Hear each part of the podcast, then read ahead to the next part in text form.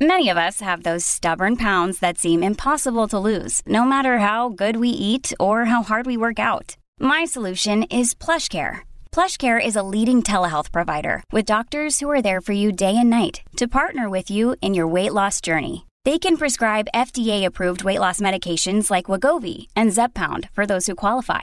Plus, they accept most insurance plans. To get started, visit plushcare.com slash weight loss. That's plushcare.com slash weight loss. It's Tyrepower's Big Footy Final Sale. To kick things off, you can get the power to buy three and get one free on selected Toyo passenger car and S U V tyres. Tyrepower's Big Footy Final Sale can't last. Visit tyrepower dot com dot a u now. For logbook servicing you can rely on, you need to make the right choice. You need trained professionals who are fully qualified to service your car according to manufacturer's specifications. For real peace of mind and a nationwide warranty, book in or book online at repco service dot com. Big talk, big opinions, the panel. Talk, talk, then talk to me, yeah. Panel this morning consisting of Ben Strang and Hamish Bidwell, both the experienced uh, panellists. And uh, Hamish Bidwell, if I can begin with you today, uh, as you look out your window the same as me, I imagine you're seeing quite a nice blue sky day here in Hawke's Bay for the cricket, but I have looked on the app, the weather app, um, Hamish, and there is uh, a possibility of some rain later, uh, and that just goes with cricket in Hawke's Bay, doesn't it? Yeah, well, Blair Furlong always called himself the farmer's friend, and looks like Lance Hamilton's picked up the baton um, as far as T D cricket and organising games goes. Yeah, I'm stuck sweltering in my car here in Hastings. Not a cloud in the sky. Um, slightly underwhelmed by my son's going with a few of his mates, and his favourite player is Rohit Sharma, and I've taken him to games in Wellington, Test and White Ball. Sharma didn't play either of those for India, so he says to me, "Sharma playing? No. Kyle Rahul? No. Yeah, well... Kohli? No. What is it? No. no. So uh, I think a rainout might be a good result for the kids, because I think they're going to be slightly underwhelmed by what they see. And if I was going to watch the game, and I probably won't, um, the thing I'd like to see is someone give Finn Allen licence to bat the overs. Um, he's sort of got the responsibility for generating the entire strike rate while everyone else knocks it round. And in the infancy of his career, I think we're setting him up to fail. So, uh, yeah, I think New Zealand need to think about how they're configuring their order, what sort of ambition they've got in terms of how they're going to generate a strike rate, and, and perhaps alleviate some of the pressure on that guy. That's a good point, actually, Hamish. It's almost as if we're making the great saviour, uh, Van Allen, and, and he, he's hardly even l- laced up a boot. No, he's just learning how to play, but because no one else is generating a strike rate, he's not even just being given the opportunity to bat. He's responsible for, for getting the innings underway entirely, while others sort of play within themselves or, or their limitations, and so we either get players in there who can play some more shots, or we change our mentality. Am I?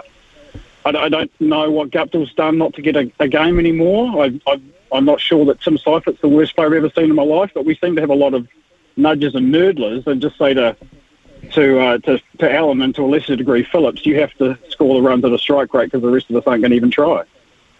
Mm. That's a, that's what it is, is looking at uh, from the outside looking in. There's no doubt about it, uh, Ben. Yeah, it's been uh, an underwhelming um, sort of last two weeks for the Black Caps after such a brilliant performance against Australia in the T twenty World Cup. You thought, man, they have set a standard here, uh, and they haven't maintained it. Yeah, it's uh, that was sort of it came out of the blue, that performance, didn't it? Because I, I don't know if we were expecting the Black Caps to to make the semi-finals, to to escape the group, but that was just one of the great sort of one day, well, you know, white ball performances for New Zealand that um, absolutely came out of the blue. I, I think that comment by Hamish is absolutely bang on about Finn Allen. I think telling him that he can bat, you know, more time, his natural strike rate is going to be extremely high. He doesn't have to take extra risk trying to bat at a two hundred strike rate or two fifty strike rate. I think that's a, a really good point.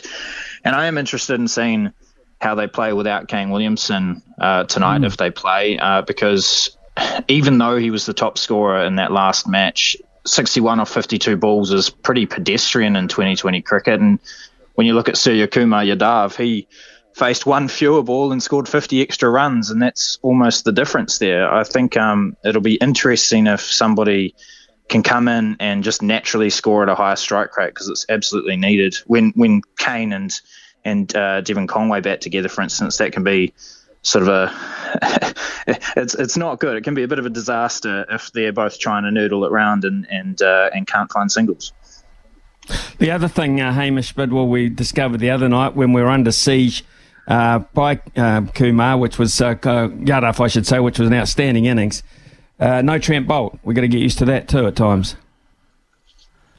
Yeah, and Southey's obviously towards the, the end of his career as well, and we've sort of decided that five bowlers is the magic number by and large. Um, yeah, I don't. I honestly don't know what the options are. Like, do we want to play on dead wickets and then give guys like Michael Bracewell lots of overs and try and deny teams that way? Like, I'm not sure that we have the firepower without Bolt to, to get people out. So do we just play on dead wickets and, and load our team up with, with spinners and just... just try and, you know, make it like the middle of a, a fifty-over match? I don't know. But Bolt, what a player. I mean, his, his value was underlined at the World Cup. He was outstanding, just astonishingly good. And it pains me that we won't see him, or are unlikely to see him in Test cricket, because he's just such a great practitioner of the art of swing bowling. And, uh, yeah, it, I think we should enjoy him when we can see him, because we may not see much more often. Yeah, I, I totally agree with you. Uh, one of the other people that's been uh, in the headlines uh, for rugby in New Zealand is uh, Scott Razor Robertson, Ben Strang, and uh, now we're seeing headlines that saying he's one of three coaches in the mix uh, for the uh, English job, high-profile job after Eddie Jones, that of course including Ronan O'Gara, Steve Borthwick and himself. Razor Robertson, how do you read this? Uh, I think it makes absolute sense. I, I think if I was Scott Robertson, I would absolutely be wanting to to take that job and head overseas. Uh, he seems to be one of the hottest coaching properties in world rugby at the moment, unless you're a New Zealand Rugby, you know, board member or, or executive. So uh, it makes sense. He said that he wants to win a World Cup with New Zealand and with another team, and England would give him an exceptional opportunity to do that, and it just would not surprise me whatsoever if he went and did it. All right, what about uh, you, Hamish? Uh, would you, you wouldn't uh, begrudge him a chance there, would you?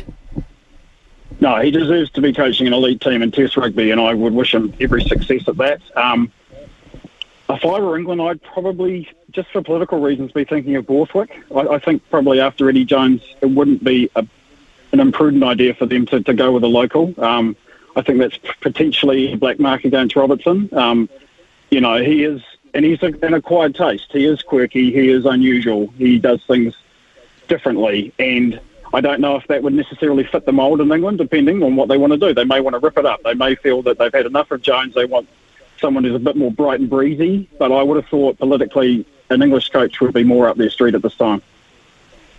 Hamish Bidwell with us this morning, uh, as uh, as Ben Strang. And uh, we will be back very, very shortly. Uh, we'll just uh, take a quick news break with Araha. Plenty more to talk about, including golf and, of course, uh, the Football World Cup underway. Big talk, big opinions, the panel. Talk, talk, talk to me, yeah.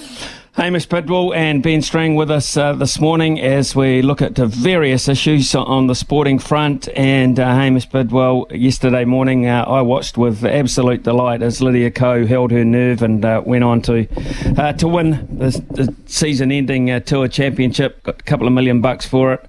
Uh, but where does Lydia Ko sit with you um, if you're a voter on the Hall of uh, on the Halberg Awards this year um, against the, the likes of Zoe, maybe Zoe, Zoe Sadisky-Sinnott? Uh, I'm not a big awards man, um, so I don't necessarily care. I think that we have we should celebrate people for their achievements, not put them against one another. Um, Tell you what, it's a hell of a hot bar for the Golf Hall of Fame, isn't it? I mean, what more does a woman have to do? She's still got to accumulate a couple more points to, this is Lydia Ko I'm talking about, to, um, mm. to, to achieve Hall of Fame status. Like, what a career. And to have won this tournament, was it eight years after the first time she won it? I think probably two or three years ago we were looking, we were thinking we were looking at the decline of Ko and perhaps a move towards an early retirement. But the way she's um, remained relevant, remained competitive in an era where not quite to the same degree as the men, but certainly women are, there's an emphasis on club head speed and distance off the tee and that kind of stuff. And she's not long, but she's so consistent, um, magnificent temperament. Uh, it's been one of the great sporting years for her. And I, I think allied to what Grant Fox is doing and what Stephen Alker's done, um, I think it's a, it's, I can't think of a better year for New Zealand golf. Obviously, Um, Campbell winning the world match play in the U S Open in the same year was, was, was phenomenal. But I think for consistency mm. and for relevance and for putting this country on the golfing map, I, I, I can't think of any better. Talk about the golfing map too, uh, Ben Strang. You can add Ryan Fox to that. You can add uh, Stephen Alker to that. It's three individuals who have had exceptional years. It's a it's a golden year for New Zealand golf, surely. Yeah, it's been phenomenal. I I, I don't you know I can't remember a year ever like it. I mean, we've obviously had our greats over over the over time. You know, your Bob Charles and, like Hamish said, Michael Campbell in two thousand five having a stunning year, but to have three golfers who seem to be at the absolute top of their game and in different ways as well. Uh, you know, for Ko to be basically a comeback story after we thought that, you know, the, the career was essentially winding down a couple of years back is is quite phenomenal. Stephen Alker to go from very mediocre on on tour to, to being a superstar in the uh, in the senior ranks is pretty amazing. And then Ryan Fox is just building and building and building and, and looks like he could cement himself in the top twenty-five of the world golf rankings. It's it's amazing to watch. And with Lydia Ko, I mean, she says she's going to retire at, at thirty, so a, a bit like Trent Bolt, I guess we've just got to enjoy it while it lasts. Well, I mean, for instance, uh, the thing about her, Ben, is that uh, we knew uh, Lydia Ko as an eleven-year-old golfing sensation, eleven-year-old golfing sensation. She's been around now on the uh, L P G A tour for quite some time, but we feel as if we know her so well because we've seen her development, and the next time we see her play is as a married woman. I mean, her life's unfolded in front of us at a golf club. And yeah, I, I think that's um, that's that is quite remarkable, and I think what has endeared her to Kiwis, especially in recent times, and, and probably more so around the world than we would realise, is her honesty and, you know, how refreshing it is to hear her speak about uh, the the troubles that she's had. Uh, you know, she talked uh, quite openly about having period pain during a tournament. These sorts of things are, are sort of breakthrough uh, things to be talking about as an athlete, and I think that has helped cement her place in, in, in at least our sporting, uh, you know, uh, landscape. I, I totally agree. Um, and cementing, talking about that on that subject, uh, Hamish Bidwell, we can talk about uh, the Black Ferns, of course, who were recognised um, in the World Rugby Awards. But uh, I, the next headline I read would just concern me a wee bit because um, having established uh, what they have done in this country for women's rugby in particular, uh, a whole host of them um, will not be available for Super Rugby or Picky, which I find... Uh, it's a it's a bit of a shame. I couldn't agree with you more, Ian. Um, it just, to me, it speaks of the indifference or the lip service that N Z R treat uh, our female athletes with, and also the public to that degree. Like, we want to see these people playing, you know, and we don't want the season to start in the Levin domain. With all due respect to Levin, having lived in Waikanae for a long time, I spent many a Saturday and Sunday at Kids Sport in Levin. It's not really, you know, one of those pumping sort of centres of sporting excellence, in all fairness to it, but that's where Super Rugby O-Picky started, and the Hurricanes haven't even named a full squad, and we're we're we're going to be minus, yeah, as you say, our most high-profile, most beloved female players, and that's a terrible shame. And I think it's a step backwards after the great momentum that was generated by the by the Rugby World Cup. And it, again, I, I I hate being critical of New Zealand rugby because it just feels like you're shooting fish in a barrel. But really, if they gave a toss about it, if they really prioritised it, if they we're trying to feed the public demand, and they would ensure that these players are available, and they would be showcasing them in proper stadiums in front of tens of thousands of fans, because I think we generated a market for it and an audience that didn't exist. And to hide them away with, you know, second-rate squads in Levin is just a, a real slap in the face to me. Oh, look, I, I, I couldn't agree with you more on that, Hamish, because if there's a, if there is a more...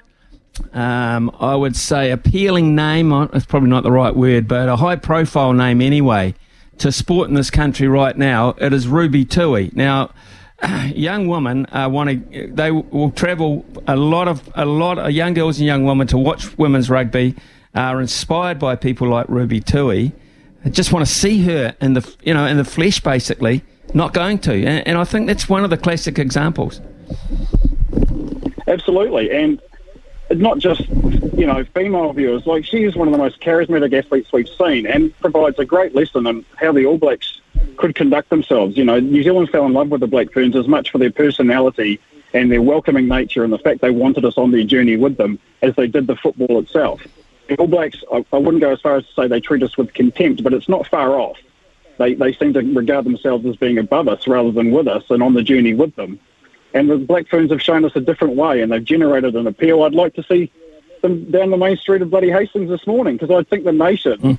didn't get a chance to, to celebrate the World Cup with them because it was, you know, in Auckland and Whangarei. But we actually want to be around these women, and we want to celebrate with them, we want to watch them, and we want to mm. laud them for what they've done. Massive, a, a massive opportunity going begging, I feel. I understand the government are making plans to celebrate, but hell's teeth. I mean, if you ever, ever wanted to, to freight a team around the country and say, come and see us, come and meet us, uh, come and play rugby, uh, young ladies, um, this is the time. This is the absolute time. Uh, speaking of timing, uh, of course, too, Ben, it is, uh, the Football World Cup is on every four years. It becomes the high profile, highest profile event in the world. Uh, but it's not without controversy. Uh, the venue alone has sparked enough of that. Um, and now we're hearing that um, the captains uh, of England, Wales, Belgium, Denmark, Germany, the Netherlands and Switzerland have scrapped plans to wear One Love rainbow armbands um, in support of um, all sorts of genders around the world, uh, because FIFA have said uh, you wear an armband, you get a yellow card straight away. Yeah, they've cornered them. Uh, yeah, they've backed them into a corner, haven't they? It's... Uh I love football. I love watching the World Cup. I think it's the best sporting tournament by far, but FIFA has to be the least likeable sporting organisation in the world, doesn't it? Uh, definitely yeah, beats out N Z Rugby, that's for sure. Um, you know, they, they ask the players to leave politics out of sport at the same time as sending players to World Cups in places like Russia and Qatar, uh, you know, in corrupt circumstances. They, they basically want us to ignore human rights abuses and the like, uh, which is disgusting. Uh, then they silence the players and tell them we're going to give you yellow cards. It's not a financial issue for the players. They do it if it costs them money, but if it's going to potentially cost their team uh, their place in the tournament, you know, uh, a long, deep run in a in a FIFA World Cup, then uh, you can understand why they would back down. But it wouldn't surprise me as well if, say, a team was knocked out with one pool match left, that all of the players all of a sudden take a stand, or, or perhaps the World Cup final will uh, will have some players taking a stand on the biggest stage. It'll be interesting, actually. I think it's uh, eight or nine yellow cards this morning, so officiating is going to be a, a huge factor in it, and that was just in the one game I was watching. Uh, Hamish, it is an interesting point, because if, if the football isn't brilliant, this could go down as the ugly World Cup because of there's so much peripheral crap going on around it. Yeah, I mean, it's truly scandalous that the tournament's there in the first place, let's be honest. And and, and the, the political situation there is borne out by things like American football writer being barred from getting into the U S A's game this morning because he had a rainbow T-shirt on. And then, you know, he mentioned to a colleague, I can't get in. They were both detained. I mean, that's that's distasteful. I mean, even, like, I don't want to be, a, you know, I like a beer. I'm not going to be a hypocrite. Like, you can't get a decent beer and you can't. You have to pay a thousand bucks for it. Like, that's... It's outrageous. It's not in keeping with the festival the Football World Cup should be. And also, I will say, I I don't really care about athletes virtue signalling, and they can do it till the cows come home, but I prefer they just played the football or the cricket or whatever. You know, we won't take money from this per person, or, you know, they're on a pretty good wicket. And for them to dictate how they want to behave or who they'll accept money from and all that kind of stuff, I just think, come on, fellas, let's just get on with the, let's get on with the game. Leave the politics to the politicians. Yeah, I think that's a fair point. I think it's a fair point. It's only just kicked off, to be fair. Only just kicked off, but there is more to come on a number of issues, and I totally agree. How the hell, the, when FIFA come out and say they're quite surprised by the fact that the Qatar royal family and government system says you can't have alcohol at football matches, they'd have known that from day one. Absolutely would have known that from day one, that that was going to happen, and they, they saved it till the twenty-third hour and the fifty-ninth minute to announce it. Don't don't pull the wool over their eyes to that degree. Budweiser heavily involved, but you can't get a beer. What a joke. Uh, Hamish Bidwell, thank you very much. Uh, enjoy the weather. Hope it uh, stays fine for the cricket tonight. Uh, and uh, Ben Strang as well, thank you for very much for your input. They were our panellists this morning. We shall have another one same time tomorrow morning here on S E N Z. Sometimes needing new tyres can catch us by surprise. That's why Tyrepower gives you the power of Zip Pay and Zip Money. You can get what you need now, get back on the road safely and pay for it later. Terms and conditions apply. So visit tyrepower dot com dot a u or call one three two one nine one.